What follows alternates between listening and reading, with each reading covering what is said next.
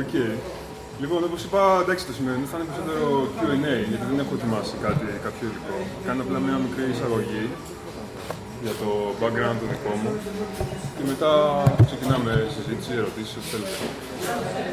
Ε, εγώ έχω engineering background, δηλαδή έχω τελειώσει πολυτεχνείο, ηλεκτρολόγο μηχανικό και τα σχετικά.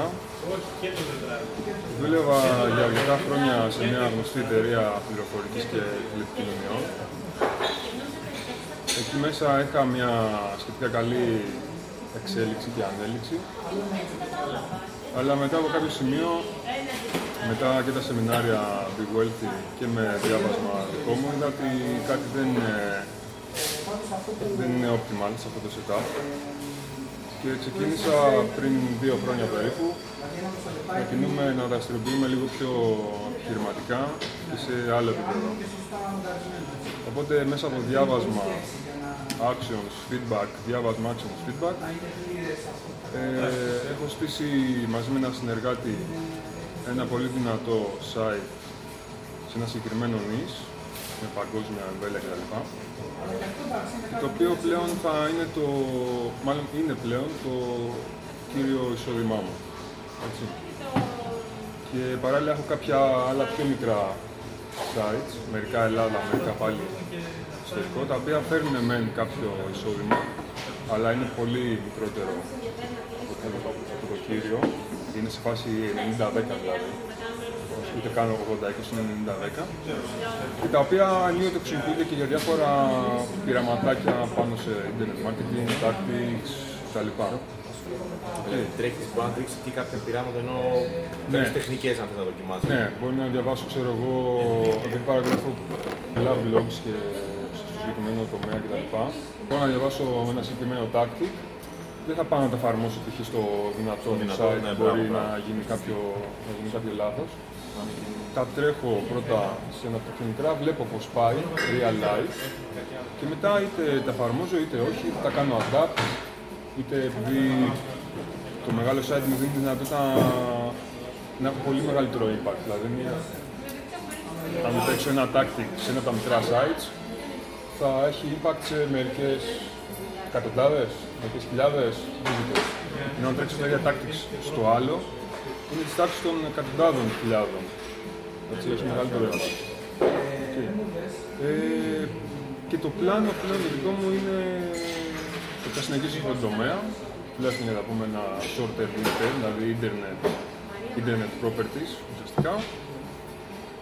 Και από εκεί πέρα βλέπουμε για κάτι πιο advanced. Αυτά από μένα, οπότε ό,τι θέλετε. Ε, το niche χωρίς το site απαραίτητα μπορείς να μας το πεις ή κάτι δεν το πεις; Το niche ναι, είναι προγραμματισμός σε μια συγκεκριμένη γλώσσα προγραμματισμού. Έτσι. Καλησπέρα. Το οποίο πιάνει ουσιαστικά αυτό το νησί έχει από κάτω βιβλιοθήκες, frameworks, δηλαδή υπάρχει τεράστιο, τεράστιο υλικό που μπορεί κάποιος να επιταχθεί σε αυτό. Και είναι για όλα τα επίπεδα. Δηλαδή μπορεί να ξεκινήσει κάποιος που είναι σχετικά καινούριος και έχουμε ας πούμε και premium content το οποίο είναι για κάποιους που είναι πολύ advanced και θέλουν το πιο εξειδικευμένο, το οποίο ίσως να μην το βρουν free κάπου αλλού. Οπότε είναι σε όλο το φάσμα αυτό. Πολύ ωραία.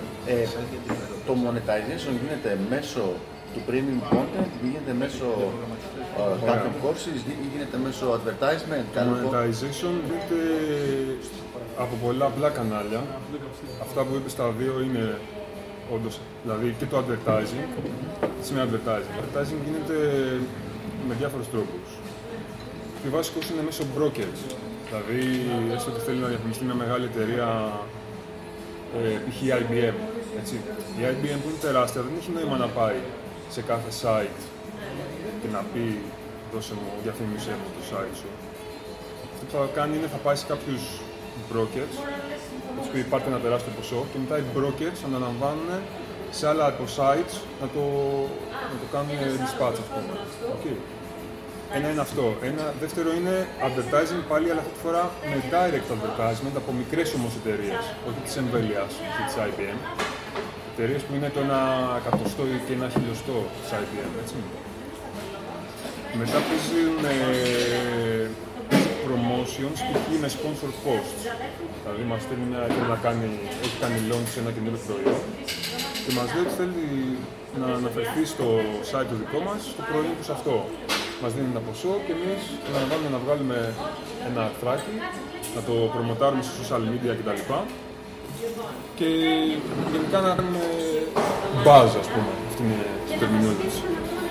Ε, άλλο monetization είναι lead generation μέσω κάποιου free υλικού που δίνουμε. Δηλαδή, ε, προμοτάρουμε free υλικό, το οποίο άλλος για να το κατεβάσει πρέπει να δώσει στοιχεία σε φάση email και πού δουλεύει κτλ.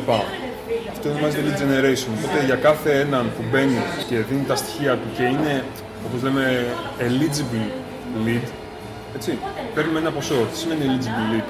Ότι η εταιρεία που παρέχει το white paper δεν την ενδιαφέρουν τα στοιχεία κάποιου που είναι στην Ινδία. Για αυτούς είναι useless αυτή η πληροφορία. Θέλεις στοιχεία κάποιου π.χ. που είναι στην Αμερική και είναι developer σε μια σχετικά καλή εταιρεία ή είναι, έχει μια managerial θέση σε μια εταιρεία, οπότε θέλει να έχει τα στοιχεία αυτού του ανθρώπου για να κάνει target εκεί. Okay. Ε, άλλος τρόπος είναι το premium content, το οποίο ουσιαστικά είναι courses σε μορφή text στο παρόν. Courses. Courses, ναι. Α, άρα πουλάτε courses. Ναι. Σαν, σαν premium content. Σαν premium content, ναι. Το οποίο course α, δεν είναι σε μορφή των γνωστών course, π.χ. Udemy και τέτοια που είναι βίντεο, audio, κατέβαση των καλό. Είναι, είναι επιλεγμένα αρθράκια ουσιαστικά, το οποίο ξεκινάει από την αρχή και σε πηγαίνει σε ένα καλό level. Τα αρθράκια που λες είναι φτιαγμένα, υπάρχουν και στο site και τα, και τα έχεις βάλει απλά μαζί ή είναι τελείως premium content, δεν υπάρχει κάπου αλλού. Δεν είναι public.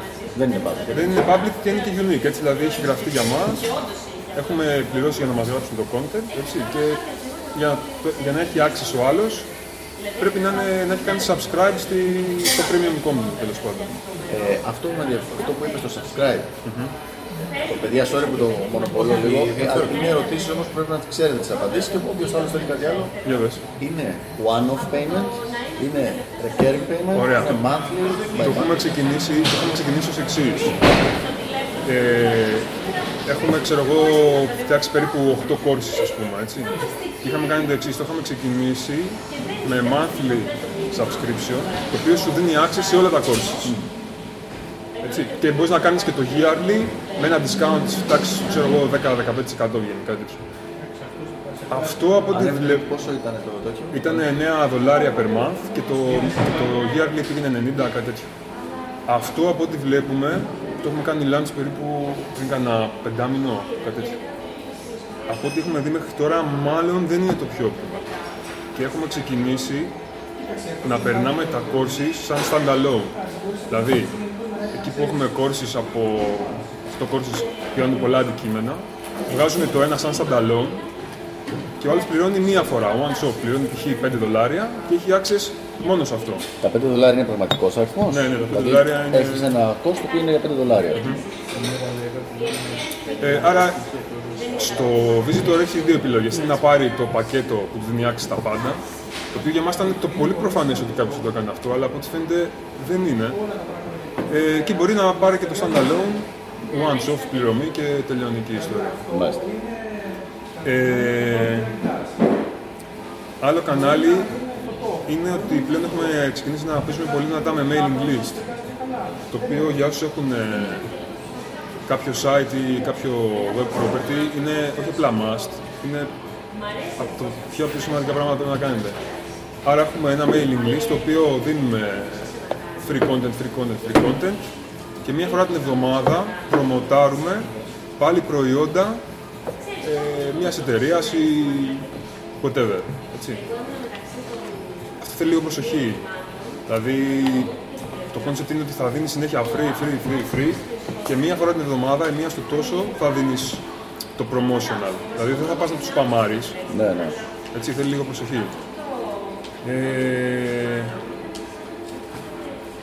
και τώρα έχουμε ξεκινήσει, ουσιαστικά έχουμε βάλει σε πρόγραμμα να κάνουμε repair course του existing content και να το βγάλουμε σε e-books. Δηλαδή εκεί που άλλος μπορεί να μπει και να πάρει το course και να το βλέπει online, το ίδιο content να το κάνουμε ένα e-book και μπορεί ο άλλος να μπει να κατεβάζει το e-book, να το παίρνει στο tablet του, να πηγαίνει στην παραλία, στο λεωφορείο, whatever. Ε, υπό ποια μορφή το βλέπει δηλαδή το, το υλικό. Πώς; Ποια μορφή το βλέπει, το βλέπει, πρέπει να το βλέπει online. Ε, αυτή τη στιγμή ναι, πρέπει να πάει online, να κάνει login ναι, και το βλέπει, Και το βλέπει μέσα Ουσιαστικά έχεις ένα WordPress δηλαδή που, που γίνεται unlock όταν το κάνει, όταν πληρώσει; Όχι. Έχει το WordPress το οποίο για να μπει ο άλλος πρέπει να έχει, κάνει account, να έχει account και να έχει αγοράσει το recurring service για να μπει αυτή τη στιγμή. Ναι, για, για να το ανοίξουν όλα. Αλλά για να ανοίξει το ένα course, Για να το ανοίξει το ένα course πάλι η WordPress είναι το ίδιο setup δηλαδή, απλά διαφορετικό configuration παίζει. βέβαια. Και το τρίτο, το τρίτο είδος ας πούμε είναι ότι αυτό το concept θα το μαζέψουμε και το ένα course θα βγει σε standalone ε, e-book, σαν τρίτη μορφή, για κάποιον που γουστάξει εγώ να το παίρνει στο tablet. ας πούμε. Ε, νομίζω αυτές είναι τώρα χοντρικά τα κανάλια. Δεν ξέρω αν είχα ξεχάσει κάτι θα είναι το πιο minor, οπότε δεν έχει τόσο σημασία. ε, μηνιαία, τι traffic έχει το site, ας πούμε; Ωραία, καλή ερώτηση. Το traffic αυτό είναι ένα traffic ένα, σε ένα νήσο το οποίο δεν είναι commercial.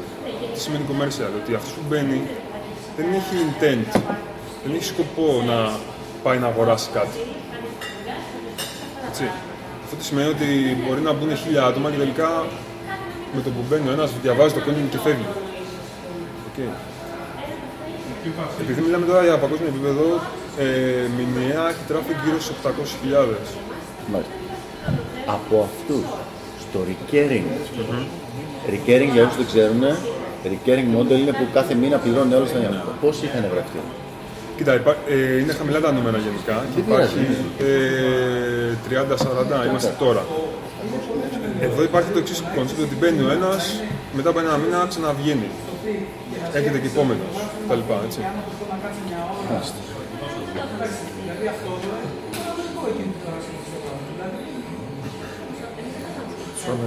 Παιδιά, ναι, δεν, δεν έχω να πω κάτι. Με ρωτάτε εσείς. Εγώ δεν δεν κατάλαβα ακριβώς. Το site σου απευθύνεται σε developers μόνο, δηλαδή μπαίνουν να πάρουν βοήθεια για κάποιο πρόβλημα που έχουν. Ε, το value που δίνεις ποιο είναι. Ναι, είναι αυτό. Μπορεί να έχει κάποιος ένα συγκεκριμένο πρόβλημα σε φάση πώς θα γράψω αυτό το, αυτή τη μορφή κώδικα. Μπαίνω τώρα και το βλέπω.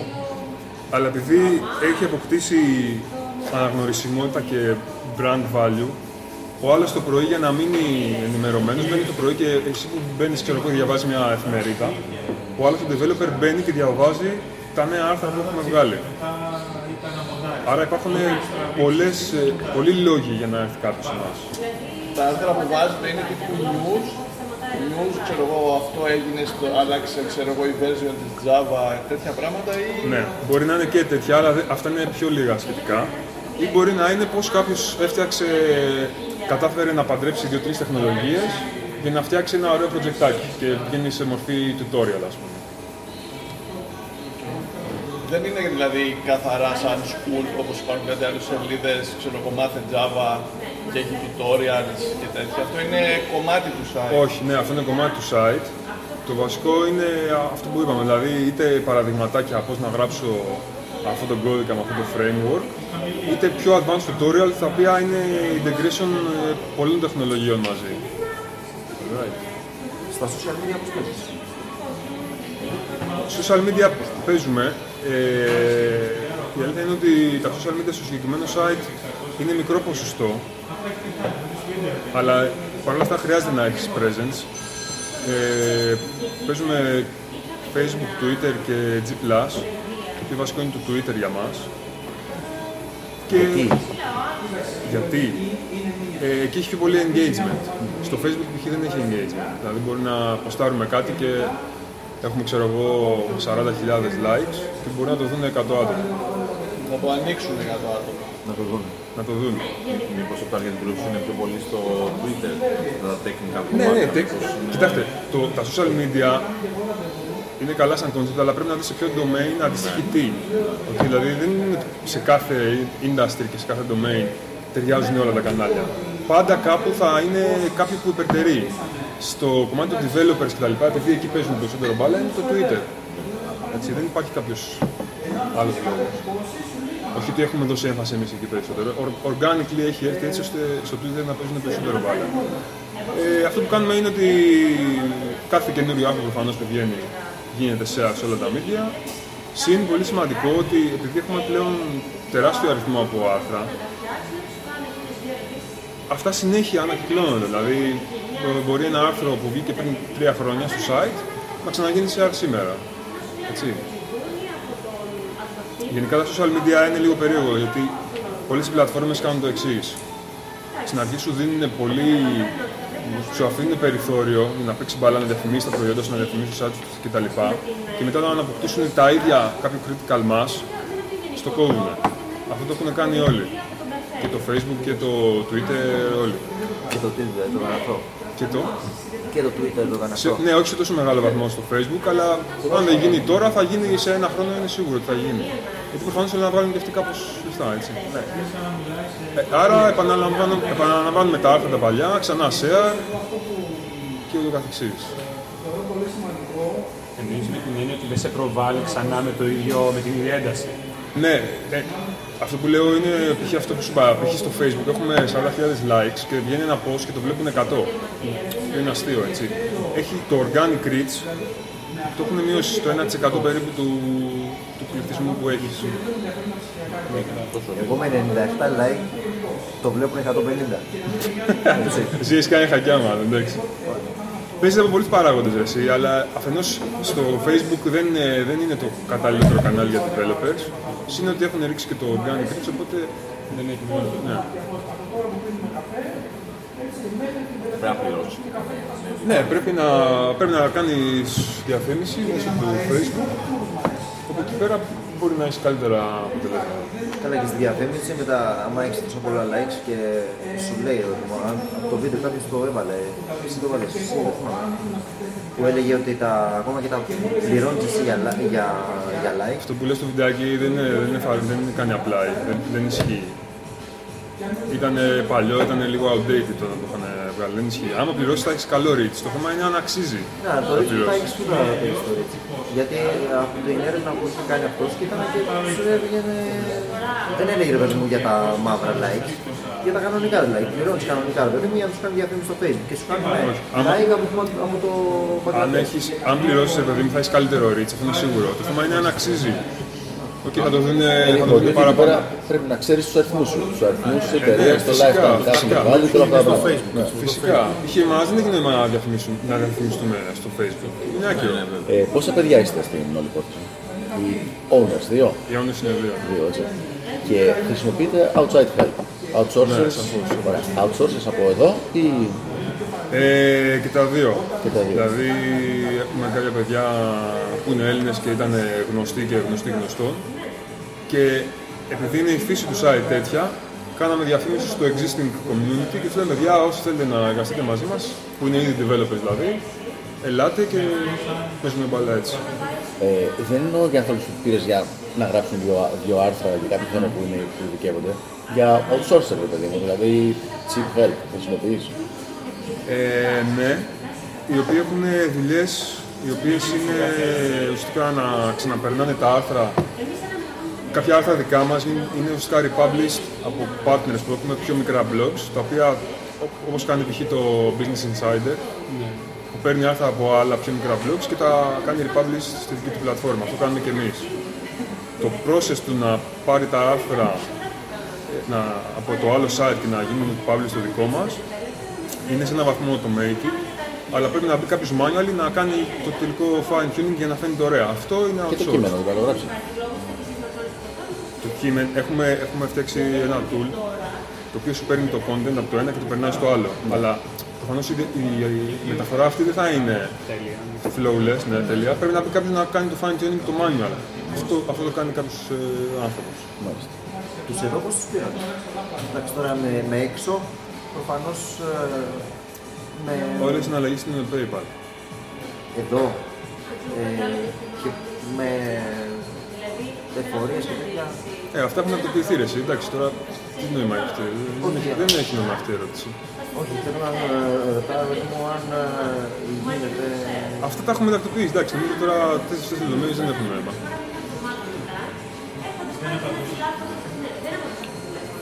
Για πείτε. Άλλο παιδιά από εδώ. Να σε ρωτήσω, έχεις βρει ας πούμε, κάποια νούμερα τύπου ε, ανθρώπων που μπαίνουν στο site ως βάσης, ξέρω εγώ ότι για να ξεκινήσει να, έχει, να ασχολείσαι με κάτι για το πρώτο monetization, ξέρω εγώ, υπολογίζω ότι είναι στους ξέρω εγώ, 10.000 ε, Ε, όχι, και αυτό. Μάλλον η απάντηση είναι ότι αυτό εξαρτάται από τον νης που είσαι. Δηλαδή, ας πούμε, στο, στο αυτό το νης που είναι το βασικό site, οι 10.000 δεν είναι τίποτα. Σε άλλα site που έχουμε, αν είχα 10.000 το μήνα, θα βάζα πάρα πολλά λεφτά. Αλλά είναι τελείως δηλαδή πάνω στο. ναι, είναι στο ανάλογα με profile. το αντικείμενο. Για παράδειγμα, αν έχεις ένα site που είναι π.χ. στο finance industry και έχεις 10.000 visitors το μήνα, εκεί μπορείς να βγάλεις αρκετά καλά λεφτά. Καταλαβαίνεις. Εξαρτάται το προϊόν σου δηλαδή. εννοείς. Εξαρτάται αν είναι commercial το niche και το πόσα λεφτά παίζουν σε αυτό το niche. Δηλαδή, αν, πα- αν παίξεις σε πολύ competitive niches, για παράδειγμα, finance, ασφάλειες, ε, forex, stocks και όλα αυτά τα σχετικά, που εκεί κυκλοφορεί πολύ χρήμα, εκεί θέλει, αρκεί να έχεις λίγο κόσμο και γίνεται καλό monetization. Ενώ αν παίζεις π.χ. σε programming ή αν γράφεις για μαγειρική, για ποίηματα και τέτοια πράγματα, εκεί θέλεις τεράστιο όγκο από visitors για να μπορέσεις να βγάλεις κάτι. Μετά είναι πιο, Και πιο, δεν πιο αγοράζουν, mainstream μετά. δεν αγοράζουν στο προϊόν σου τόσο μεγάλο ποσοστό των visitors. Ναι, γιατί ο άλλος που έχετε να μπει ας πούμε, να διαβάσει για προγραμματισμό ή να διαβάσει για μαγειρική, δεν μπαίνει με σκοπό να. αγοράσει. Δεν είναι έτοιμος να, αγα- να αγοράσει. Ενώ π.χ. αν είναι. Αν, π.χ. θα σου δώσω ένα extreme παράδειγμα. Υπάρχουν ε, κάποιοι internet marketers ας πούμε, που κάνουν target ένα συγκεκριμένο προϊόν και τη λέξη review μετά. Για παράδειγμα, προϊόν γυμναστικής Turbo Masters Review. Αυτός ο άνθρωπος που γράφει το keyword Turbo Masters Review Δεν θα αγοράσει. είναι έτοιμος. Και απλά θέλει να δει ότι το review είναι ok το προϊόν για να τα σκάσει. αγοράσει. Βέβαια, ακριβώς. Αυτός έχει, αυτός έχει commercial intent. Δηλαδή είναι έτοιμος. Ο άλλος που μπαίνει απλά για να δει πώς να φτιάξει φακές για να φάει, δεν έχει κανένα intent να δώσει. Δηλαδή τα ειδησιογραφικά, ας πούμε, blog, site και τέτοια δεν είναι καθόλου commercial. Ακριβώς. Δεν είναι καθόλου commercial και για να το ισο- ισοσταθμίσεις αυτό πρέπει να έχεις πολύ περισσότερο κόσμο. Από την άλλη, είναι πολύ περισσότερο, είναι, είναι πολύ πιο εύκολο να αποκτήσεις κοινό στα, στο από εδώ, στο να γράφεις ξέρω εγώ, για προγραμματισμό κτλ. ή να γράφεις ειδησιογραφικά. Από το να καταφέρεις να παίξεις μπάλα π.χ. σε insurance ή finance. Δεν υπάρχει περίπτωση να παίξεις εκεί πέρα. Εκεί όμως για να έχεις κάποια κέρδη στην ουσία δεν πρέπει να κάνει. Δηλαδή να γράφεις μόνο άρθρα, μόνο συμβουλές, όπως λέει ο άλλος μαγειρικής. Και όλος για να κέρδη είναι μόνο με διαφήμιση, με Εκεί, σπόνσορε. εκεί θα πρέπει να. Εκεί από ό,τι έχω δει μέχρι στιγμής, δεν το έχω παίξει σε αυτό το concept. Εκεί πρέπει να φτιάξεις πολύ δυνατό community που να μπαίνουν για σένα, ρε παιδί μου. Δηλαδή, όταν θα θέλει να φτιάξει, ξέρω εγώ, μακαρόνια με κοιμά, δεν θα γράφει μακαρόνια με κοιμά, θα γράφει το site σου και θα μπαίνει κατευθείαν εκεί. Οπότε εκεί μπορεί να παίξεις με προϊόντα δικά σου. Δηλαδή, υπάρχει αυτό το e-book με τις 500 καλύτερες συνταγές για για μακαρόνια, ας πούμε, ή για γλυκά ή για whatever. Αλλά μο- μπορεί, φαντάζομαι για κάτι τέτοιο αμέσως τόσο δυνατό content, ας πούμε, δεν νομίζω να βασίζεσαι στο ποιος θα πάρει το βιβλίο, θα πρέπει να έχεις και άλλες ε, πηγές εισόδων. Γενικά, Φαντάζομαι με κάποια διαφήμιση. γενικά, ναι, το καλύτερο monetization σε αυτές τις περιπτώσεις δεν είναι η διαφήμιση. Α, Είναι δεν να- είναι διαφήμιση. Όχι, είναι το να έχεις δικό σου προϊόν. Γενικά, ρε παιδί μου, όταν ξεκινάς ένα, ένα site, το monetization πάει κάπως έτσι. Το πιο εύκολο και πιο άμεσο, αλλά το λιγότερο κερδοφόρο είναι το να βάζεις διαφημίσεις άλλων.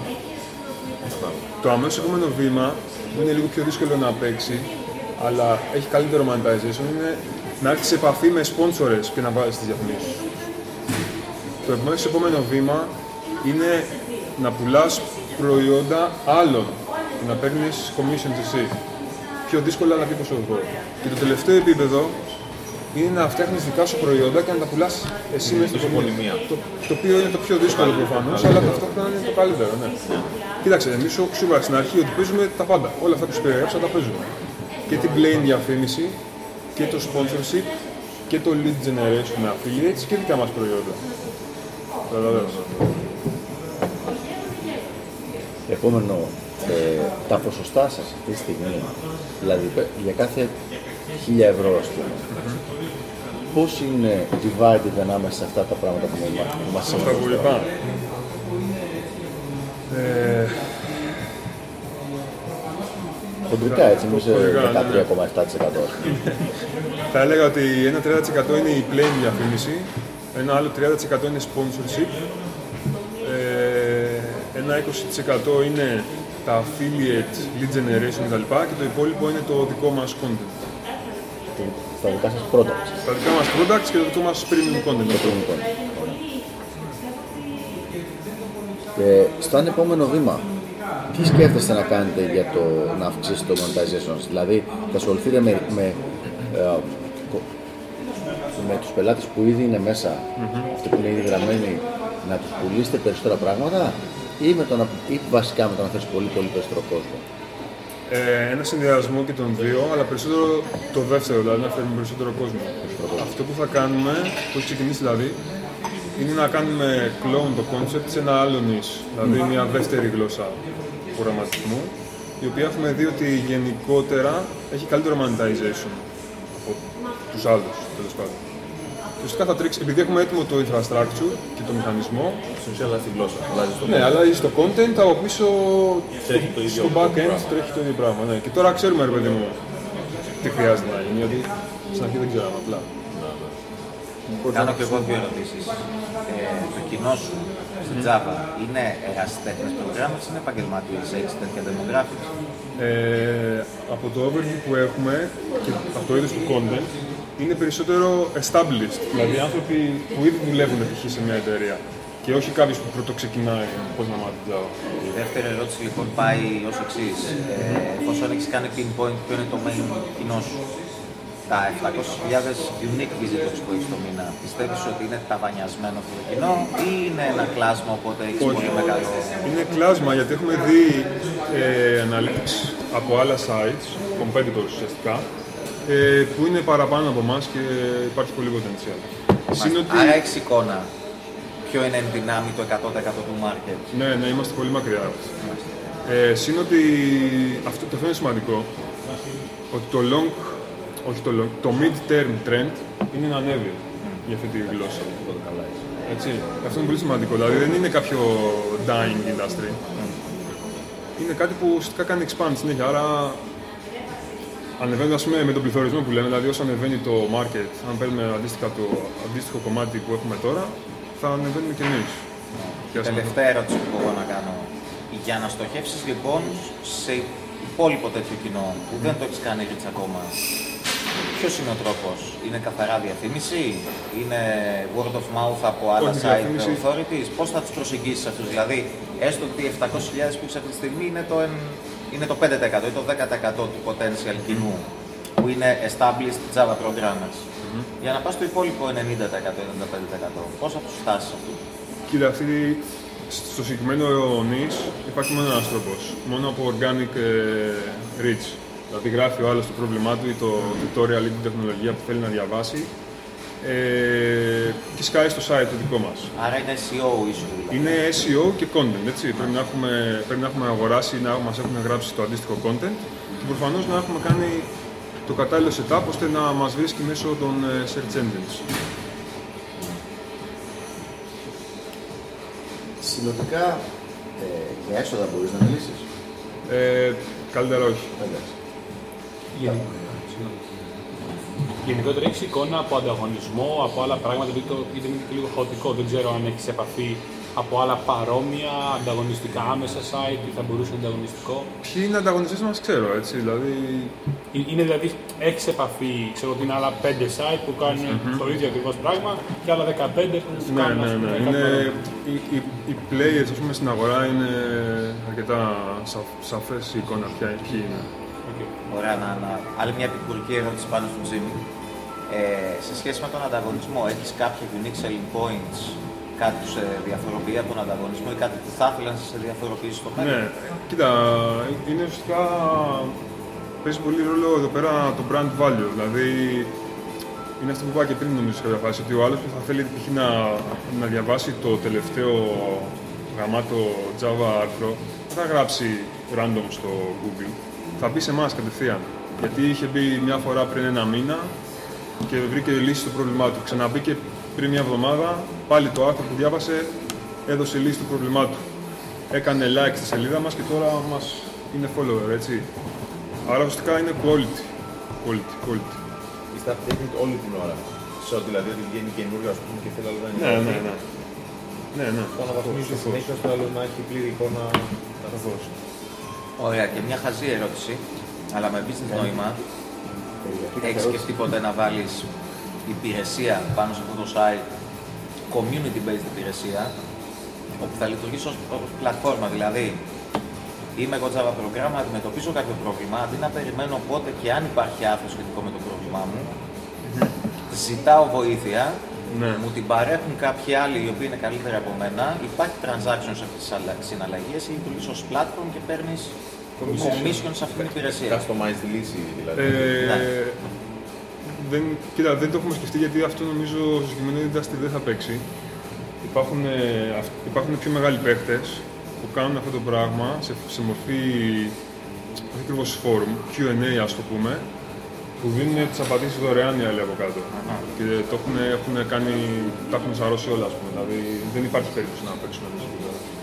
Δίνουν δωρεάν λύσεις δηλαδή. Ναι, κοίτα, είναι, ένα πολύ, είναι λίγο unique αυτό το είδος του community, γιατί υπάρχει η νοοτροπία του open source και του open γενικά, ότι για να αποκτήσω, ας πούμε, εγώ καλό karma ή whatever, βοηθάω κόσμο, δίνω λύσεις δωρεάν.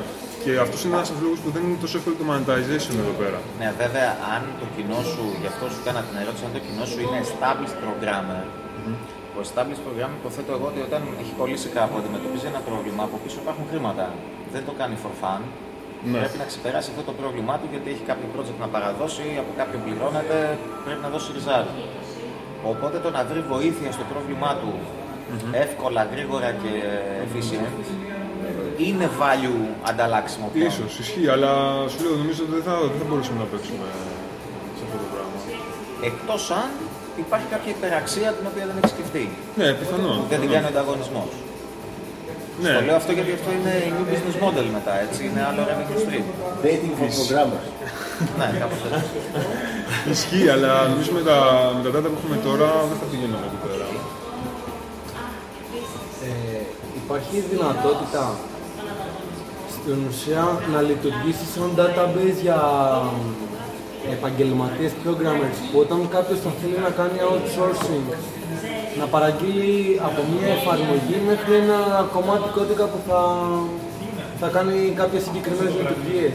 Να βρει μέσα από το δικό σου site ε, προγραμματιστές οι οποίοι αν, αναλόγως και των reviews που θα έχουν να μπορούν να κάνουν εκείνο, να κάνουν εκείνο το outsourcing για Αυτό παίζει, αλλά υπάρχουν τώρα ήδη στην αγορά. Υπάρχουν, πολύ, υπάρχουν ήδη πολύ established sites, το οποίο δεν υπάρχει περίπτωση να, να καταφέρουμε να αποκτήσουμε market share σε αυτό το πράγμα. Γιατί, Καταλαβαίνεις. γιατί είναι τόσο πολύ πιο μπροστά οι άλλοι; Ε, ναι, ναι. Είναι δηλαδή ποιοι είναι οι LANs, Desk, PP per hour που είναι, είναι μεγαθύρια. είναι μεγαθύρια. Δεν υπάρχει περίπτωση να παίξουμε εμείς.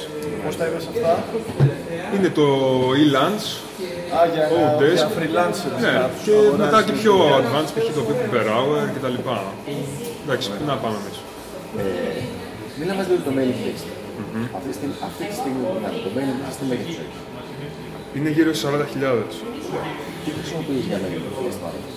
Ε, το MailChimp. Mailchimp. Άρα στις 40.000 έχει έχεις κάνει κόστος το δηλαδή, κανένα εκατοστάρι, έτσι. Sorry, δεν σε Κανένα εκατοστάρι να το κόστος. Όχι, είναι παραπάνω. Παραπάνω. Και πόσα email στέλνετε συνολικά, δηλαδή στη διάρκεια του, διαφορετικά email. Ε, Την εβδομάδα, ας πούμε, στέλνετε τρία, ένα. Κοίταξε, παίζουμε με δύο τρόπους. Αν, αν περάσει τους 2.000 subscribers στο MailChimp, αναγκαστικά πας στο πληρωτικό πρόγραμμα. Στο πληρωτικό πρόγραμμα σου ξεκλειδώνει το feature των autoresponder. Autoresponder σημαίνει το εξής ότι μπαίνει, μπαίνει ένας subscriber τη μέρα 0 και από εκεί και πέρα τους στέλνει αυτοματοποιημένα κάποια email, έτσι. Ε, σε αυτό έχουμε φτιά, έχω φτιάξει δηλαδή γύρω στα 50 email, τα οποία έρχονται σε μια συχνότητα ανά τρεις ημέρες νομίζω, χοντρικά. Άρα αυτό το είναι το ένα, που θα το πάρουν όλοι, αλλά θα το πάρουν με διαφορετική σειρά. Και το δεύτερο είναι τα mail blasts που λέμε. Δηλαδή τώρα μπαίνω και κάνω schedule και το παίρνει όσοι είναι τώρα. Αυτό που θα πει μετά από μια εβδομάδα προφανώς δεν θα το δει ποτέ. Ε, αυτό του δεύτερου είδους είναι δύο per week. Τα blasts. Ναι. Και το responder κατά μέσο όρο; Είπαμε ανά τρεις μέρες, άρα σκέψου άλλα δύο περίπου. Άρα είναι τρία με τέσσερα την εβδομάδα χοντρικά.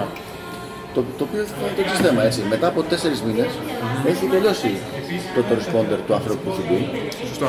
Οπότε αυτός αισθάνεται παίρνει μόνο τα blasts μετά από εκεί πέρα. Ναι, παίρνει μόνο τα blast, τα οποία δεν είναι λίγα, είναι δύο την εβδομάδα. Έτσι. Ναι, δεν είναι λίγα, δεν είναι λίγα. Ωραία. Οπότε έχεις κάτι, έχεις κάνει ας πούμε, ένα κόστος, τε- cost benefit analysis ότι εντάξει, εμείς στέλνουμε δύο blast τη εβδομάδα, άρα 8-9 το μήνα, διά τον, αριθ, τον, τον αριθμό των subscribers, άρα πρέπει να βγάζουμε τουλάχιστον τόσα κάθε, με κάθε blast για να για να πληρώνει το correspondent που Ναι, έχει σαφώς. τα κάτι. πρέπει να έχεις φτάσει στο επίπεδο αυτό που το, το κόστος του mail να μην σε, να μην το σκέφτεσαι καν. Δηλαδή, τι θέλω να πω, τα revenues που έχουμε με κάθε blast είναι προφανώς υπερκαλύπτουν το mail. Έτσι. Αλλά επαναλαμβάνω αυτό που είπα και στην αρχή. Πρέπει να μην τους, να μην τους κάνεις numb. Δηλαδή, να σου πω, να μην έρχονται συνέχεια mail από σένα και να πει ο άλλος «Α, πάλι μαλακία, πως μαλάκης είναι, γάμισε το». Βέβαια, 2 και 2 σημαίνει 4 τη βδομάδα, είναι ένα κάθε δεύτερη μέρα. Είναι. Είναι οριακά, ναι. ισχύει. Ναι.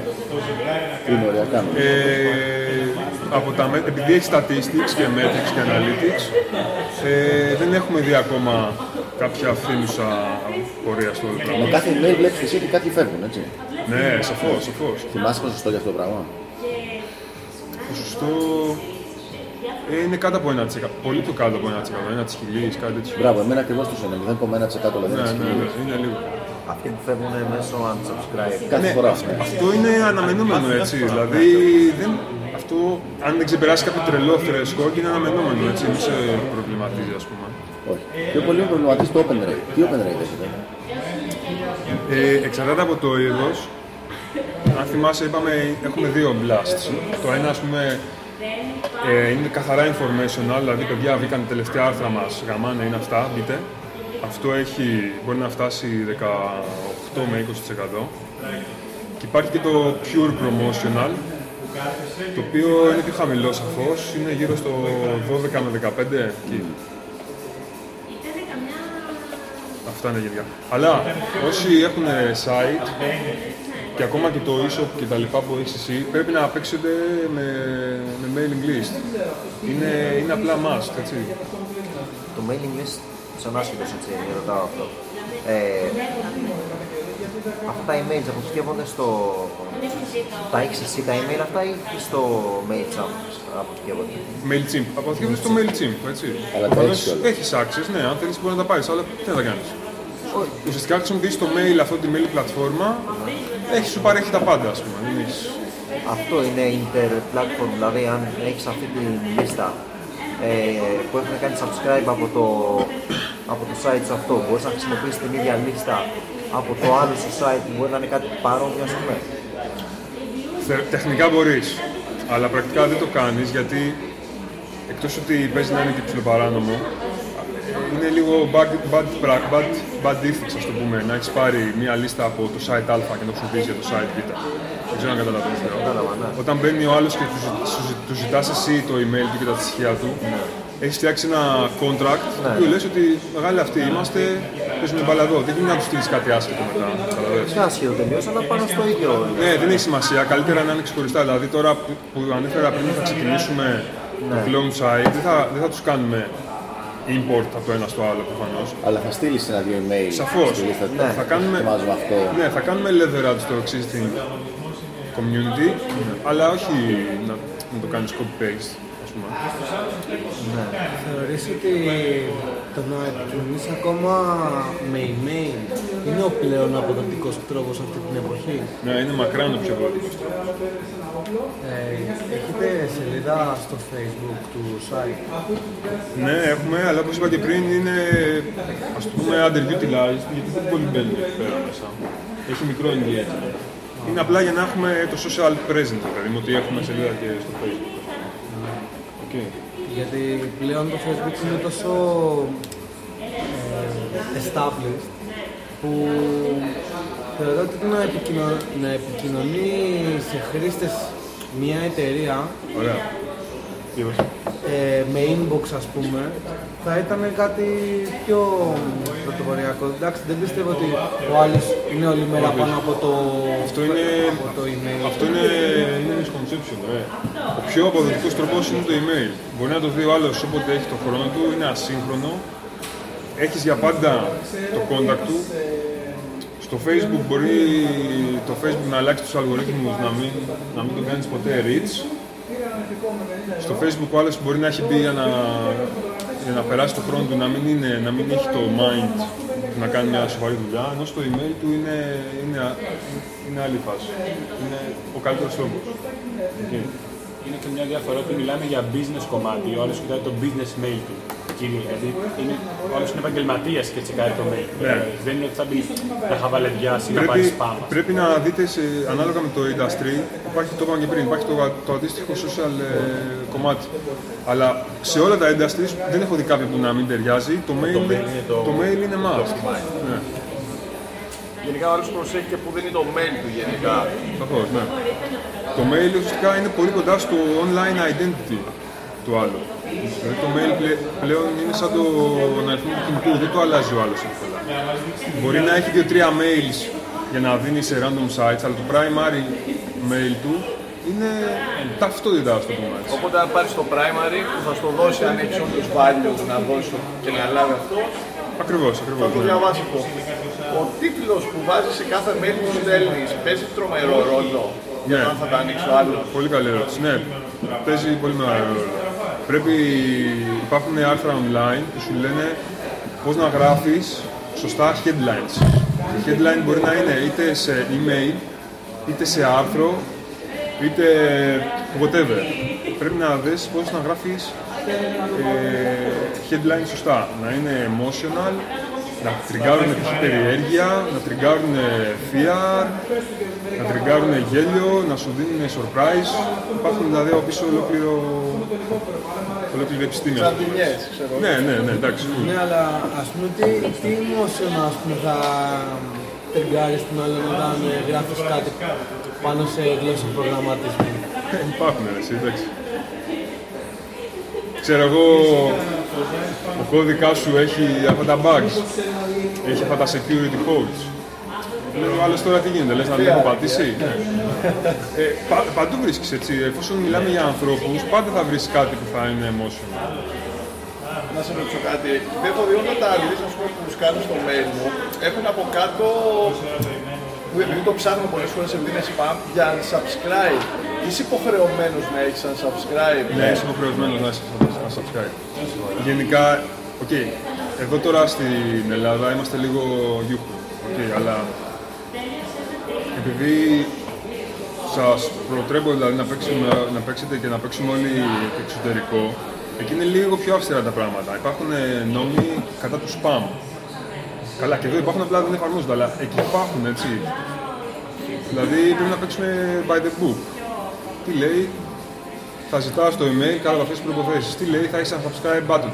Και γι' αυτό είναι καλό να παίζεις με τους mail providers, γιατί αυτά στα έχουν όλα έτοιμα. Δεν χρειάζεται εσύ να ξέρεις τι πρέπει να προσέξω και βλακίε. Έτσι. Να κάνω μια ερώτηση που είναι λίγο πιο έξω από όλα αυτά. Ναι, ναι, ναι. Ε, επειδή ξέρω ότι αρκετά ασχοληθήκαμε και με τα τη πληροφορική, α πούμε. Εκεί τα ασχοληθήκαμε. Για πες. Ε, σε όπως γνωρίζω δούλευες κάπου, έτσι, μια εταιρεία. Ε, πώς καταφέρεις λίγο να συνδυάσεις και τα δύο, δηλαδή να ασχοληθείς με το Ωραία. site; Πολύ καλή ερώτηση. Παρά. Ο- Η απάντηση είναι με λιώσιμο. Όντως. Και αυτό είναι εδώ πέρα κάτι που θέλω να θίξω μιας και μαζευτήκαμε εδώ πέρα. Ότι όταν αποφασίσεις κάποιος να ασχοληθεί με αυτό το πράγμα, πρέπει να είναι committed. Δηλαδή, έχω ακούσει κάτι πράγματα του στυλ θα ασχοληθώ τους επόμενους 2-3 μήνες λίγο με wealth και μετά που έρχονται διακοπές, θα πάω λίγο διακοπές Και Για λίγο relationships. relationship. και μετά ναι, θα τρέξω να κατέβω στο μαραθώνιο και μετά... Δεν υπάρχει αυτό. Αν θα πεις ότι θα σου ξεκινήσεις, θα πρέπει να πεις ότι τα επόμενα δύο, τρία, τέσσερα χρόνια θα κάνεις αυτό το πράγμα. Οκ. Και μετά είναι από εκεί πέρα στο χέρι σου πόσο willpower έχεις και πόσο καλά μπορείς να σετάρεις το, τη μέρα σου και το productivity σου για να δεις τα αντίστοιχα results. Οπότε είναι καθαρά θέμα willpower στην ουσία. Σε ένα, σε ένα τεράστιο βαθμό, ναι. Και εσύ αυτό που έκανες στη δουλειά σου είναι σχετικό με, με τις άλλες ασχολίες; Ε, πολύ remotely. Δηλαδή, απλά μου επέτρεψε εμένα το τεχνικό κομμάτι, το καθαρά τεχνικό κομμάτι, αντί να το δώσω σε κάποιον άλλο, να το κάνω εγώ ο ίδιος μόνος μου. Το οποίο μου γλιτώνει αφενός κάποιο κόστος και αφετέρου το βασικότερο είναι άμεσα εφαρμόσιμο. Δηλαδή, θέλουμε να κάνουμε αυτό, ok, αύριο το, το κάνουμε. Δεν πάω να βρω ένα developer Ε, αν σε βοηθάει αρκετά, ας πούμε. να μου στείλει, να του ξαναπώ, να μου στείλει, να του ξαναπώ. Μπαίνουμε και το κάνουμε. Αλλά πρόσεξε, πάρα πολλά πράγματα, π.χ. π.χ. το κομμάτι του premium content, δεν ξέρω αν ήσουν εδώ όταν το λέγαμε. Ένα κομμάτι του site είναι premium content, δηλαδή για να μπει ο άλλος πρέπει να αγοράσει. Αυτό εν δυνάμει θα μπορούσαμε να το γράψουμε εμείς το, εγώ και ο συνεργάτης μου τον κώδικα. Αλλά δεν έχει νόημα. Όσον υπάρχει λύση, ξέρω εγώ, με 100-200 δολάρια, πας και το αγοράζεις, προφανώς, έτσι. Να Δηλαδή, εξηγήσεις λίγο τον χρόνο που χρειάζεται. ε, ναι, και το- ακριβώς. Πάρα πολύ πολύ να το κάνει. Ναι, προφανώς θα, το πιο βασικό κομμάτι σε αυτή τη φάση είναι να προστατεύεις τον χρόνο σου και να μην γίνεται consume σε, σε ideas. Θα σου κάτι σχετικό ρε παιδί μου, μόνος σε αυτό που λέει και ο Νικόλα. Δηλαδή, ας πούμε, εσύ είσαι τώρα Ηλίας πριν δύο χρόνια, είσαι στην εταιρεία που είσαι, δουλεύεις 9-5, 9 to 5 και γυρνάς ας πούμε 6 ώρα σπίτι σου και δίνεις πόνο στο project σου, δηλαδή έτσι δούλευες για δύο χρόνια. Ναι. Και σε κάποια περίοδο έχει πάει λίγο πιο extreme ακόμα.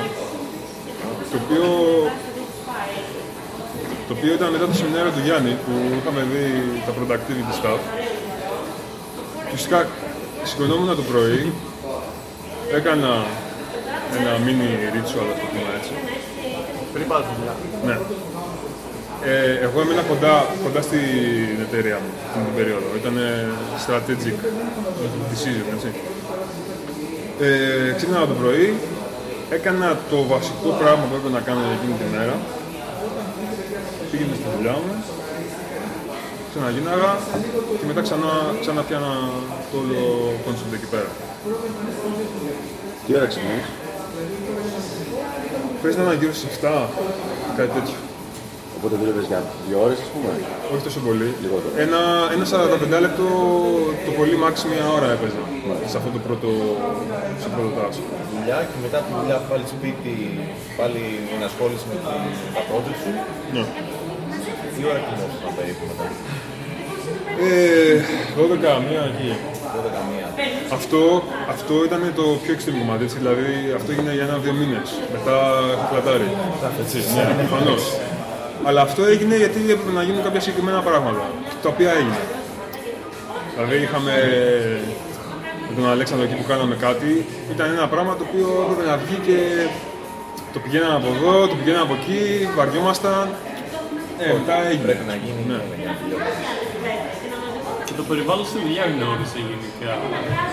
Σε αυτό. Και αν ναι, πώς αντιδρούσε αυτό. Ε, κοίτα, γνώριζε προφανώς ότι ασχολούμαι με αυτό το πράγμα γιατί είναι public και είναι και στο ίδιο αντικείμενο. Αλλά εκεί πέρα δεν νομίζω ότι θεωρούσε κανείς ότι θα μπορούσε να φτάσει τόσο ψηλά που να είναι μια, Μια άλλα. ένα main ε, revenue. Ακόμα και τώρα δηλαδή με ρωτάνε σε φάση βγαίνει χρήμα από αυτό. Η απάντηση είναι προφανώς ναι. Ναι, για να ασχοληθεί με αυτό και να αφήσει κάποια άλλα στην άκρη, προφανώς και αξίζει. Τώρα αυτή τη στιγμή θεω- νομίζω από αυτό που μου λες ότι πρέπει να είσαι πολύ excited για το επόμενο, έτσι. Πολύ excited. Ναι. Για το Είμαι επόμενο- excited, όχι πάρα πολύ, εντάξει. Α, όχι πάρα πολύ. Γιατί από εδώ και πέρα, άμα ανοίξεις όλο το σύστημα, απλά βγάζει τη λέξη, ας πούμε, Java και βάζεις τη λέξη. Ναι, σωστά. Ναι, ήταν Ε, plug and play. Κατά ένα μεγάλο βαθμό ναι, αλλά όχι απόλυτα. Για παράδειγμα, είχαμε δοκιμάσει πιο παλιά, που ήμασταν πιο άπειροι ισχύ και, πιο... και δεν είχαμε τόσο μεγάλο community. Είχαμε δοκιμάσει να παίξουμε το concept σε μια άλλη γλώσσα, όχι σε αυτή που θα πάμε τώρα. Αλλά εκεί απέτυχε. Για πολλούς λόγους, αλλά απέτυχε. Έτσι. Δηλαδή, δεν είναι ok τώρα το κάνουμε και πιάνουμε τα πάντα. Κάπου μπορεί να φεϊλάρει. Θέλει, θέλει λίγο προσοχή. Για ποιους λόγους απέτυχε στην άλλη; Απέτυχε επειδή δεν ξέραμε εμείς το, το business κομμάτι, επειδή δεν ξέραμε την ίδια τη γλώσσα, ώστε να επιλέξουμε τα καλύτερα άρθρα ή να επιλέξουμε τις τελευταίες τεχνολογίες να είμαστε μέσα στα κόλπα. Και τρίτον, επειδή αυτοί που δουλεύανε σε αυτή τη γλώσσα, ουσιαστικά είναι της Microsoft ε, περιβάλλον, δεν έχουν τόσο στο, στο culture τους, ας το πούμε, το contribution στο community κτλ. Οπότε ήταν ένας συνδυασμός. Τελικά δεν προχώρησε αυτό το πράγμα. Αυτή τη στιγμή πόση ώρα την ημέρα ασχολείσαι με αυτό. Με το main site; Ναι. Σταθμικά θα έλεγα 3 με 4. Και ασχολείσαι με κάτι άλλο ή απλά έχει γίνει δουλειά σου αυτές τις φορές. Όχι, ασχολούμαι και τα, με τα υπόλοιπα, τα πιο μικρά sites που έχω. Τετράωρο αυτό, είστε... Όχι, όχι. Τρει-τέσσερι ώρες είναι το Μόνο το main main. site. Α, ναι. μετά είναι... Τον υπόλοιπο χρόνο παίζω και τα υπόλοιπα. Αυτό που κάνω είναι κυρίως management των ανθρώπων που θα γράψουν το, το content και ε, outreach, ας το πούμε, με άλλες εταιρείες του χώρου και συνεργασίες και τέτοια. Κάτω με το site σου έχεις πλέον κομμάτι maintain του site, να το φτιάξεις εσύ ο ίδιος, να γράψεις εσύ πράγματα. Στο main φαντάζομαι δεν έχεις πλέον. Στα πιο μικρά δουλεύεις πράγματα εσύ ο ίδιος, δημιουργείς ή απλά Από συντηρείς. άψη content. Ή content ή να συντηρείς το site. Το site το συντηρώ εγώ, ναι, προφανώς. Το το καθαρό τεχνικό κομμάτι. Δηλαδή, αν φεϊλάρει κάτι στο, στο site, θα, θα πούμε εγώ θα μπω ή ο συνεργάτης μου, άμα είναι στο, στο main να το φτιάξουμε. Από άψη content, η απάντηση είναι σχεδόν ποτέ δεν γράφω πλέον content. Δηλαδή, πολύ σπάνια. Σε εξαιρετικέ περιπτώσεις. Στην αρχή έχεις ξεκινήσει να γράφεις; Στην αρχή, ναι. Στο main, ένα από τους λόγους που αυτό το βασικό site που έχουμε τώρα πήγε πολύ καλά ήταν επειδή στην αρχή τα άρθρα τα γράφαμε εμείς, ήταν πολύ καλό quality και ήταν ένα από τα. Ένα, ήταν ένα είδος competitive advantage, ας πούμε. σε σχέση Ήταν με- unique, ας πούμε. Ναι. Υπάρχει, υπάρχει το potential κάποια στιγμή να μην χρειάζεται να ασχολήσει καθόλου με το site, δηλαδή να είναι μια πηγή παθητικού εισοδήματος.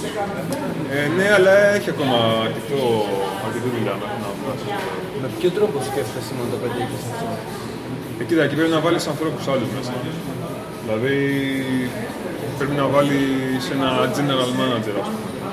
Που θα κάνει αυτό που κάνω εγώ τώρα; Καταλαβες. Στην ουσία πρέπει να αναπαράγεις τον εαυτό σου σε κάποιον άλλον πάνω. Ναι, με ένα πολύ structured τρόπο ότι ξέρω εγώ σήμερα θα μπαίνεις και θα κάνεις αυτά.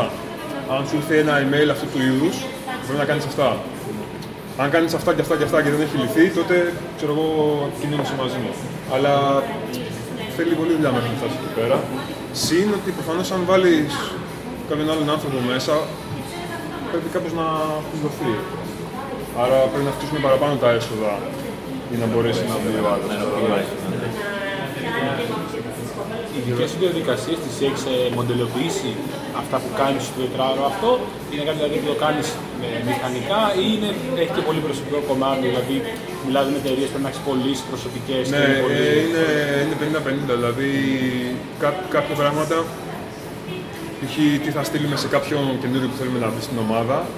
Τα έχω γράψει, ρε παιδί μου. Οπότε Είναι. μπορώ να τα δώσω και σε κάποιον να τα γράψει. Αλλά μετά, αν ξέρω εγώ θέλω να κάνω outreach σε, σε μια άλλη εταιρεία, εκεί είναι λίγο, εντάξει, όχι λίγο δύσκολο, αλλά Είναι προσωπική θέλει πώληση. λίγο να ξέρεις τι, που να κοιτάξεις, πώς να αληφθεί κτλ. Και πώς να παίξεις λίγο το communication με τον άλλον, να δείξεις ότι είσαι σοβαρός, να δείξεις ότι από πίσω έχεις πράγματα που μπορεί να, είναι, να έρθουν σε ένα win-win, ότι δεν είσαι τυχαίος και πουθενάς. Καταλαβες. Να σου κάνω μια ε, άλλη ερώτηση. Ε, έχεις βρει ανθρώπους που να κάνουν αυτό το online, ας πούμε, selling, το να μιλάνε με εταιρείες υπάρχουν ειδικοί σε αυτό, ή πρέπει να είναι κάποιος που να ξέρει και τα δύο κομμάτια. Πρέπει να έτσι ξέρει και τα δύο. Πιθανότατα να υπάρχουν, δεν, δεν, το ξέρω, δεν το έχω, δεν το έχω ψάξει αυτό. Ηλιά, είπες ότι δουλεύεις ουσιαστικά 4 ώρες την ημέρα για το τελευταίο project αυτό που κάνεις τώρα. Όχι τελευταίο, για το πιο μεγάλο. ας πούμε. Για το μεγάλο, το main το project και δουλεύεις και άλλες 3 ώρες για συντήρηση στα πιο μικρά site project κλπ. που έχεις. Άρα ουσιαστικά πάλι 8 ώρες την ημέρα κοντά δουλεύεις. Απλά για τον εαυτό σου, με δικούς σου ρυθμούς, δικό σου πρόγραμμα, φαντάζομαι καλύτερα λεφτά. Ακριβώς, όλα αυτά. Οπότε ουσιαστικά αυτό Και το δια- το πλήγμα σημαίνει ότι υπάρχει δυνατότητα εξέλιξης παραπέρα. Ναι, σίγουρα. και αυτό.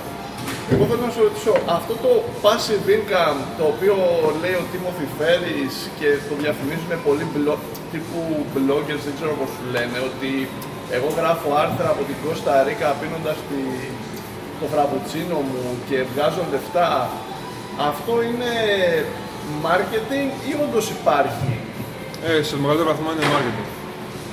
Καλά, χωρίς αυτό να σημαίνει ότι δεν μπορεί να είστε στα Ρίκα και να τρέξεις τα site. Ναι, σου. ισχύει. Δηλαδή, location independent είναι ο Ηλίας, Ναι. ούτως ή άλλως. Αλλά, αλλά έτσι όπως το πλασάρουν ρε παιδί με το θέμα του passive, είναι λες και ότι εντάξει μπαίνεις, γράφεις 10 αρθράκια σε 3 μήνες και εντάξει μετά έχεις φύγει για... για Costa Rica. Δεν παίζει αυτό.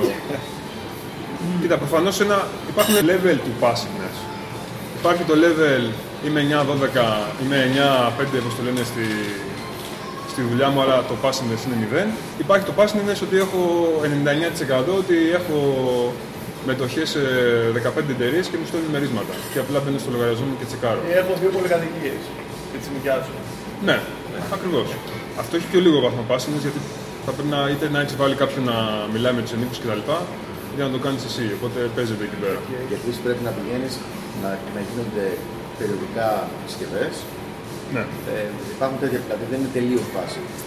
Ε, οκ. Άρα στην πραγματικότητα, αν ήσουν στο επόμενο σεμινάριο, θα σου λέω ότι είναι λάθος, δεν είναι καλά defined η ερώτησή σου. Για διώχνεις έτσι. Δηλαδή, τη βλέπεις σαν κάτι on-off. Ναι, ναι. Είναι, Ενώ υπάρχει δεν είναι αντιβάθμιση. βαθμός. Είναι τέτοιο. Ε, επειδή δεν ήσουν εκείνο τον καιρό στο, στο, στο ΛΕΡ, το 2012 εγώ είχα πάει διακοπέ ε, 1,5 μήνα, ένα μήνα σε, σε χώρα του εξωτερικού, Στην; σε χώρα του εξωτερικού, που έπαιζε όλα, όλα παίζανε πάση και γύρισα πίσω μετά από ένα μήνα διακοπές. Έξτρα μου βγήκε, δηλαδή έκανα διακοπές και βγήκαν που ήταν στην άκρη. Είναι πάση ή δεν είναι πάση αυτό το πράγμα; Έχει ένα μεγάλο βαθμό πάση. Έχει πολύ μεγάλο βαθμό. Δύο φορές την εβδομάδα έμπαινα από 40 λεπτά και μίλαγα με τον υπάλληλο που ήταν ο general manager που είπε ο Ηλίας που είναι που κάτι εκεί πέρα. Δηλαδή είναι τελείως passive. Εγώ μπορώ να είμαι οπουδήποτε να μην μιλάω κανένα τελείως στα παπάλια μου όλα. Ξέρω εγώ. το- δεν- Δεν θέλω, δεν ξέρει κανείς το κινητό μου, δεν ξέρει κανείς το email μου και απλά σκάνω λεφτά από παντού εκεί που κάθομαι. Μα αλεξίποντα. Όχι. Ναι, αυτό δεν είναι. Επί... Sorry, είναι εδώ. Και επίσης υπάρχει και το εξής θέμα ότι π.χ. και σε μένα σε μεγάλο βαθμό είναι passive. Δηλαδή, αν φύγω για ένα μήνα, θα υπάρχουν έσοδα. Αυτό που δεν θα γίνει όμως είναι ότι δεν θα κάνει grow χωρίς εμένα. Δεν θα κάνει Καταλαβες. grow ή δέχεται να πέσει κιόλας; Ναι, και ενδέχεται και να πέσει. Μπορώ να το στήσω ακόμα καλύτερα, το οποίο θα γίνει έτσι, ώστε ακόμα και αν έχω φύγει, να μπορεί να έχει τουλάχιστον να σταθερε... σταθεροποιείται και να κάνει και ένα μικρό grow. Αλλά σου είπα, είναι, είναι διαβαθμίσεις, θέλει ακόμα δουλειά αυτό το πράγμα. Να κάνω μια άλλη ερώτηση. Κάτσε Ε, να πει ο Νίκος. Α, πρώτα. ναι, φυσικά. Ε, Εγώ να ρωτήσω αυτό το site που ξεκίνησε και κατά επέκταση και τα άλλα site. Τα ξεκίνησε επειδή σου άρεσε αυτό ή είδες μια ανάγκη εκεί και είπες να δημιουργήσει κάποιο value. Το, το πρώτο site δημιουργήθηκε ψηλο χόμπι φάση Αχα. και επειδή ήμασταν σε αυτό το industry, ας το πούμε έτσι. Αλλά μόνο όταν το είδαμε business, με το business perspective, άρχισε να γίνεται κάτι αξιόλογο. Όταν λες business perspective, τι είναι, να βγάλετε. Πέρα από την πλάκα, ότι μπορεί να βγουν και χρήματα. Ναι, ναι. Ότι μπορούν να βγουν χρήματα πέρα από ένα απλό χαρτζηλίκι. Τότε μόνο άρχισε να γίνεται δυνατό. Αυτό ήταν το ένα. Όλα τα υπόλοιπα έχουν παίξει σε κάποια ανάγκη, σε κάποιο κενό στην αγορά. Έτσι. Ε, γενικά πιστεύεις ότι χρειάζεται να, να έχεις εξ αρχής στο μυαλό σου ε, ότι πας να δημιουργήσεις ένα σύστημα που θα δουλεύει κάποια, θα- κάποια στιγμή θα σου αποφέρει passive income. Δηλαδή εξ αρχής στείνεις μια επιχείρηση από το μηδέν και πρέπει όλα να σχεδιαστούν έτσι ώστε μετά από ένα διάστημα όταν θα πιάσει αυτό το critical point να είναι passive το income που θα σου αποφέρει. Ε, η απάντηση είναι ότι θα πρέπει.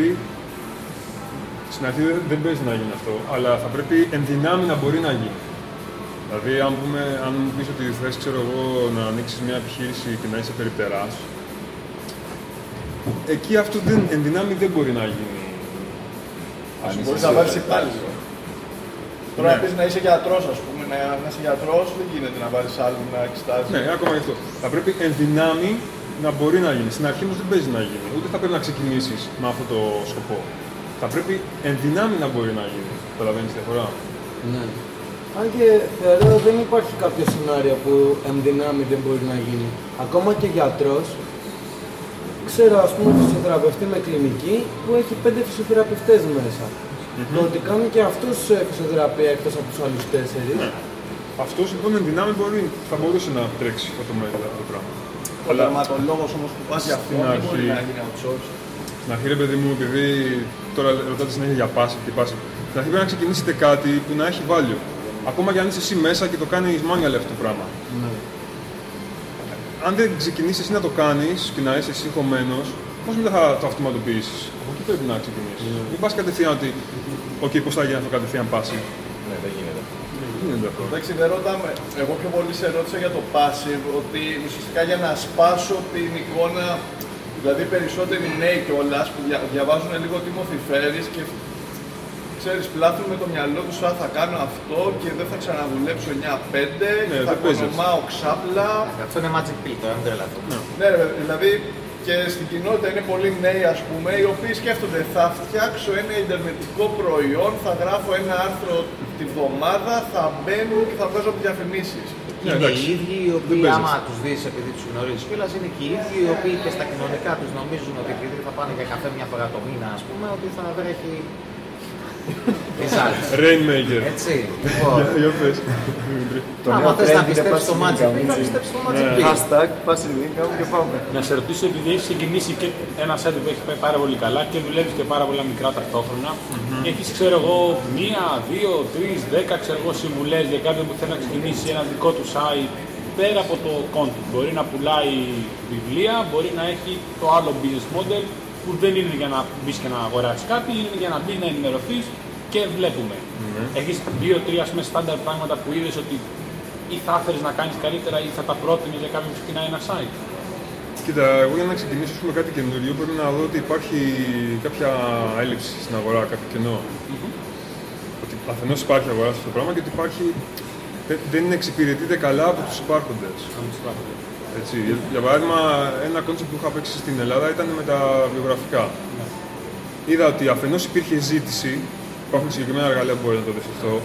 ότι Ναι, α- ε, η λέξη που αναζητώ στο Google δεν είναι; Χοντρικά, ναι. Αυτό είναι ένα από τα βασικά, υπάρχουν κι άλλα, έτσι. Okay, sorry. Α- Άρα, αφενός είδα ότι υπήρχαν τέτοιες αναζητήσεις, δηλαδή ο κόσμος ουσιαστικά έψαχνε για αυτό το πράγμα. Και από την άλλη είδα ότι ήταν, όπως λέμε, underserved. Δηλαδή δεν υπήρχε ένα, author- όχι ένα, δεν υπήρχε κανένα. Δεν υπήρχε κάποιο authority site που να μπει ο άλλος εκεί πέρα για να διαβάσει για αυτό το πράγμα. Ήταν random results. Αυτό είναι ένα ιδανικό, ας πούμε, landscape. Okay.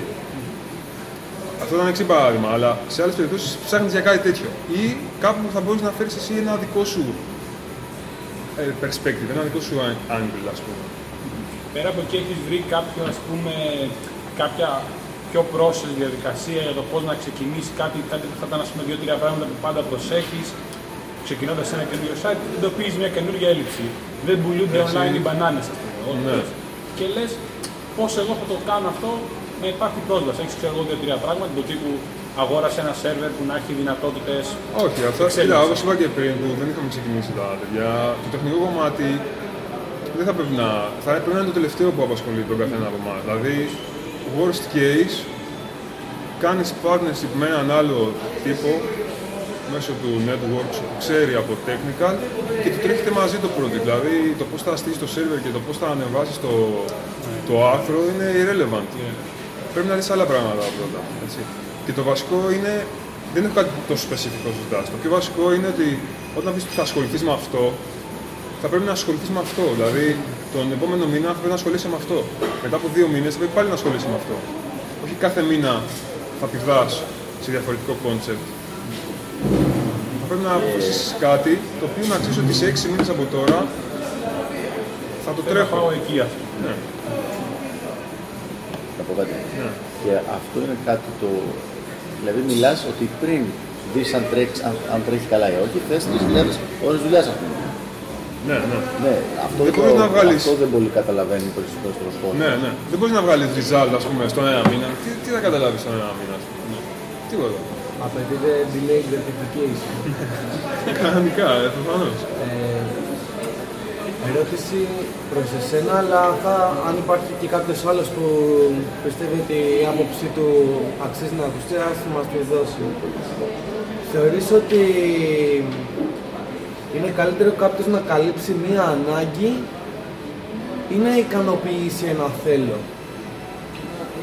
Και αυτό είναι πολύ generic ερώτηση, αλλά η ανάγκη είναι πιο δυνατή από το θέλω. Δηλαδή. Να εγώ. Είναι πολύ generic όμως αυτό. Γιατί πολλές φορές ίσως όλοι να έχουμε πιάσει τον εαυτό μας ότι χρειάζεται να ξοδέψουμε κάπου, να, κα- χρειάζεται να κάνουμε ένα έξοδο, αλλά θα κάνουμε ένα έξοδο που το θέλουμε. Επειδή εκεί- συναισθηματικά εκείνη την ώρα είναι κάτι που μας ευχαριστεί, είναι μια επιθυμία μας. Δηλαδή, για παράδειγμα, λες ότι π.χ. στο φαγητό θέλω να φάω, αλλά επιθυμώ να φάω από το McDonald's, ας πούμε, τα σουβλάκια. Αυτό εννοείς. Ε, να δώσω ένα παράδειγμα. Μπορεί να πρέπει να πληρώσεις το λογαριασμό. Έτσι, αυτό είναι μια ανάγκη. Δεν είναι κάτι Ναι, που αυτό το- δεν είναι ανάγκη. Δεν είναι Ποιο- κάτι... Ποιος είναι ο λογαριασμός, είναι λογαριασμός ΔΕΗ ή είναι λογαριασμός Ο ίντερνετ. λογαριασμός της ΔΕΗ. Ωραία. Αυτό είναι μεγαλύτερη ανάγκη από το λογαριασμό του ίντερνετ, έτσι. Ε, και και μ, παράλληλα να περνάς εκείνη την ώρα μπροστά από τα μαγαζιά και να δεις ένα ρούχο το οποίο εκείνη την ώρα το θέλεις. Το είδες και σε, σου κλίκαρε, ας πούμε, θέλεις να το αγοράσεις. Και μπαίνεις και το αγοράζεις. Οκ. Οκ. Ε, πιστεύω ότι σε αισθηματικό επίπεδο εκείνη την ώρα πιο πολύ θα λειτουργήσει βάσει του τι επιθυμείς παρά του τι χρειάζεται να κάνεις. Πιστεύω έτσι φτάσαμε και με, τα, με, τα, με τις πιστοτικές κάρτες Οκ, να είναι ναι, αυτό υπερχρεωμένες επειδή λειτουργούσαν συναισθηματικά στο τι θέλανε να ξοδέψουν και όχι στο τι χρειαζόντουσαν. Ναι, Δηλαδή, σαφώς. εσύ Αλλά λες ότι- πώς μπορεί να το εκμεταλλευτείς αυτό; Δηλαδή λες ότι πληρώνουμε το ρούχο και δεν πληρώνουμε τη ΔΕΗ, ας πούμε. Επειδή το θέλεις πιο πολύ το ρούχο. Όχι, Αυτό λέει είναι ρε steak παιδί μου, δηλαδή, λέει ρε παιδί μου ότι θα αγοράσει το ρούχο ακόμα και αν χρειαστεί να το πληρώνει 60 δόσεις, ας πούμε, κάπως έτσι. Αλλά οι άλλες ανάγκες πρέπει να ικανοποιηθούν πρώτα, ρε, εσύ, εντάξει. Τώρα- Πρέπει, το θέμα είναι όχι τι πρέπει, αλλά τι κάνει ο καταναλωτής. Δηλαδή, το κοινό. Εντάξει, τώρα δεν νομίζω ότι κάποιος θα πληρώσει τη ΔΕΗ για να πάει να αγοράσει ρούχα, τώρα ξέρω εγώ. Ή κάποιος δεν θα φάει, ας πούμε, Ναι, να νομίζω είναι πάει να κάνει το πολύ χόμπι του. Extreme. Όχι, εντάξει, ναι, έχω ακούσει εγώ περιπτώσεις που άλλος να μην έχει να φάει, αλλά θα του μαζέψει αυτά να πάει να πάρει μια πόρση γιατί αυτό είχε. Άσχετο ότι μετά δεν θα έχει να την αποπληρώσει. Ή δεν θα έχει να φάει, δεν ξέρω εγώ τι. Κοίτα, μεταξύ needs και wants δεν ξέρω ποιο είναι πιο... Μάλλον Ναι, την δεν άλλη- έχω δει κάτι specific μέχρι τώρα. Ε, Εγώ πάντως έχω δει πάντως, ότι γενικότερα ο άλλος που ασχολείται με ένα χόμπι θα πληρώσει για το χόμπι του. Είτε είναι αυτό kitesurf, είτε είναι scuba dive, είτε δεν ξέρω εγώ τι. Όλοι οι εξοπλισμοί για να κάνει οποιοδήποτε ένα άθλημα ένα χόμπι θέλει λεφτά και όσοι ασχολούνται με κάποια τέτοια πράγματα θα πληρώσουν για να έχουν τον καλύτερο δυνατό εξοπλισμό. Πληρώνουν. Όσοι κάνουν κάτι πληρώνουν. Αυτό είναι de facto. Ε, Γενικά σύμφωνα με την εμπειρία σου να αγορές, ε, πώς φορές ίσως για αγορά αυτόν το site που έχεις ή άλλων site, γενικά παίζουν στην Ελλάδα ή όχι. Αναφέρομαι αυτά που, που παίζεις μπάλα εδώ στην Ελλάδα. τα site. Να αγοράσει κάποιος site από Ναι, αν Ελλάδα. γενικά υπάρχουν προσφορές, αν υπάρχει ας πούμε, Να αγοράσει με να, να επιχείρηση. αγοράσεις μια δηλαδή. επιχείρηση site. Ας πούμε. Ε, δεν έχω δει Ελλάδα. Δηλαδή, αφενός δεν υπάρχει κάποιο marketplace, που να ξέρω τουλάχιστον στην Ελλάδα. Συν τα, αυτά που έχω δει στο εξωτερικό, ποτέ δεν έχω συναντήσει ελληνικό site. Κοιτάξτε, η Ελλάδα έχει το εξής θέμα. Αφενός πάρα πολλά νήσεις είναι αυτό που είπαμε πριν underserved, δηλαδή κανένας δεν γράφει αυτά. Από την άλλη, υπάρχει πολύ μικρό, μικρό κοινό και το χειρότερο υπάρχει κοινό που δεν ξοδεύει λεφτά. Για να σας δώσω ένα πολύ χοντρό παράδειγμα, στο site εκεί με τα βιογραφικά που σας είπα πριν, ε, έχουμε κάνει ένα partnership με μια εταιρεία του χώρου. Okay. Και, λέει, και λέμε ότι, παιδιά, αν θέλετε βιογραφικό, επειδή εμείς δεν το κάνουμε, δεν, δεν έχει νόημα για μας, πηγαίνετε σε αυτούς. Να Okay. το στο φτιάξουν, να στο γράψουν δηλαδή. Ναι, να στο σενιάρουν, ρε παιδί μου, να ξεχωρίζει τα υπόλοιπα, να μην είναι του σωρού. Okay. Να αγοράσει την υπηρεσία τέλος πάντων. Ναι, να αγοράσει την υπηρεσία. Και τέλος πάντων το concept είναι το εξής. Τους στέλνουμε εμείς από το site μας τον visitor στο, στο site της άλλης εταιρείας, συμπληρώνει ο άλλος τα στοιχεία του και τον καλεί κάποιος από την εταιρεία για να κλείσει ραντεβού και να προχωρήσει το πράγμα. Και οι άνθρωποι αυτοί νομίζαν ότι αυτό το πράγμα θα γίνει δωρεάν. Και τους έπαιρναν τηλέφωνο και λέει «Α, είναι πληρωμή, δεν είναι ενδιαφέρον μας». Καταλαβαίνεις τώρα για τι πράγμα μιλάμε. Φίλα, ναι, βέβαια, αυτό είναι λίγο beta mindset πιστεύω, γιατί είναι μια υπηρεσία στην οποία πρέπει λίγο να πληρώσει. Beta mindset σαφώς Δεν είναι, αλλά κατάλαβες. Το σήμωρο είναι ότι για να φτάσει κάποιος στο site του του Ηλία έχει την ανάγκη. Δηλαδή για να ψάχνει για βιογραφικό, δεν ψάχνει γιατί δεν έχει προ τα πέρα, δεν ξέρεις τι να κάνεις. Πρέπει κάπου να καταθέσεις τα βιογραφικά σου, έχεις την ανάγκη να το κάνεις να δείχνει και να είναι professional κτλ. Άρα είναι στοχευμένο το κοινό. Ωραία. Σε, μεγάλη, σε μεγάλο βαθμό. Αυτοί λοιπόν που έχουν την ανάγκη για ένα σωστό βιογραφικό, ψάχνουν εκεί μέσα με πληροφορία. Τους βγαίνει η υπηρεσία μέσω partnership, δεν έχει σημασία. Και την υπηρεσία δεν την αγοράζουν γιατί υπάρχει καρμεριά. Αλλά είναι αφελές να νομίζουν ότι θα είναι δωρεάν Σα- υπηρεσία είναι και όταν αυτό, customize. αλλά είναι και ότι εντάξει, δεν γίνεται τίποτα Ναι, έτσι. είναι beta mindset και απ' τη μία είναι γιατί beta είναι η πλειοψηφία, απ' την άλλη είναι και η κρίση που τους, τους β' τους έχει κάνει οχτάπτες αυτή τη στιγμή γιατί δεν έχουν.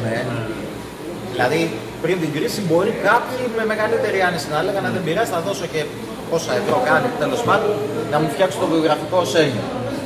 Ε, που βέβαια απ' την άλλη τώρα είναι η μεγάλη ανάγκη ίσως του βιογραφικού γιατί τότε δουλειά έβρισκες. Είναι και επένδυση ουσιαστικά Έτσι, γιατί αυτό θα θα ήθελα βγάλει να σου λεφτά πω. από αυτό. Μα είναι τόσο Αν αστείο πιάσει το δουλειά. ποσό Λοιπόν, που... αλλά Μα, μα αυτό θέλω να πω, αν δεν τους τέλου κάτι εξωφρενικό, αν του πει εγώ θέλω 1000 ευρώ, δεν θα γίνει. δεν ξέρω τις τιμές. Παράδειγμα. Εντάξει, για- Για να είναι πει ο άλλος πολύ δεν τρομάξει. Πόσο αστείο είναι το ποσό; Όχι, εγώ ξέρω Ε, τις Προφανώς τιμές είναι γενικά. κάτω από 100 ευρώ, έτσι. Δηλαδή...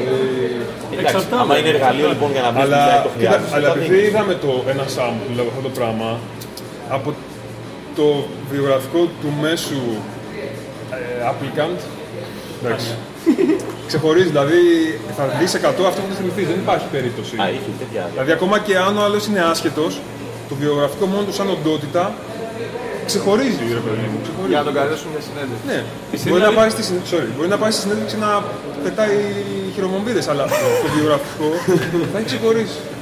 Εσύ, Οι χειροπομπίδες θα ξεχωρίσουν. θα γίνει all time plus. εσύ για να καταλάβω, δηλαδή, προσφέρεις μια κάποια έκπτωση που συνεργάζεσαι με αυτή την εταιρεία, ας πούμε. Όχι, δεν έχει έκπτωση. Α, δεν έχει, απλά είναι σαν διαφήμιση αυτό. Αυτό το μοντέλο ονομάζεται affiliation. affiliation. Δηλαδή, πε- πε- αγοράζει μέσω εμάς ένας άνθρωπος ένα service ή ένα προϊόν και εμείς παίρνουμε ένα μέρος, ένα commission από την τελική πώληση. Μια technical, πώς το συνδέσετε αυτό, με κάποιον ενδιάμεσο broker ή το χτίζετε εσείς ε, άλλο solution. Ε, εδώ μπορεί να παίξει με πολλά. Εμείς ξεκινήσαμε με το πολύ, πολύ απλό. Τους στέλνουμε κατευθείαν σε μια φόρμα που είναι, το URL είναι γνωστό μόνο σε εμάς. Δηλαδή δεν υπάρχει περίπτωση από ένα τρίτο site να φτάσει κάποιος εκεί. Άρα ξέρουν ότι όσοι έρθουν από αυτή τη φόρμα έχουν έρθει ουσιαστικά από εμάς. Αυτό είναι το, το πρώτο level. Μετά υπάρχουν και πιο advanced levels, technical εννοώ, ότι ξέρει ένας μηχανισμός ότι έχει έρθει από το δικό μας site και μπορεί ξέρω εγώ και για ένα μήνα να τον κάνει track όπως π.χ. παίζει το Amazon. Ναι. Έτσι. Οπότε ακόμα και σε 20 μέρες πιο μετά άμα αγοράσει να είναι valid αυτό το πράγμα. Μάλιστα. Αλλά ξεκινάς από το πιο απλό, έτσι. Να πάμε off the record. Ναι, ναι. Ήμασταν on the record. Ήμασταν, εντάξει.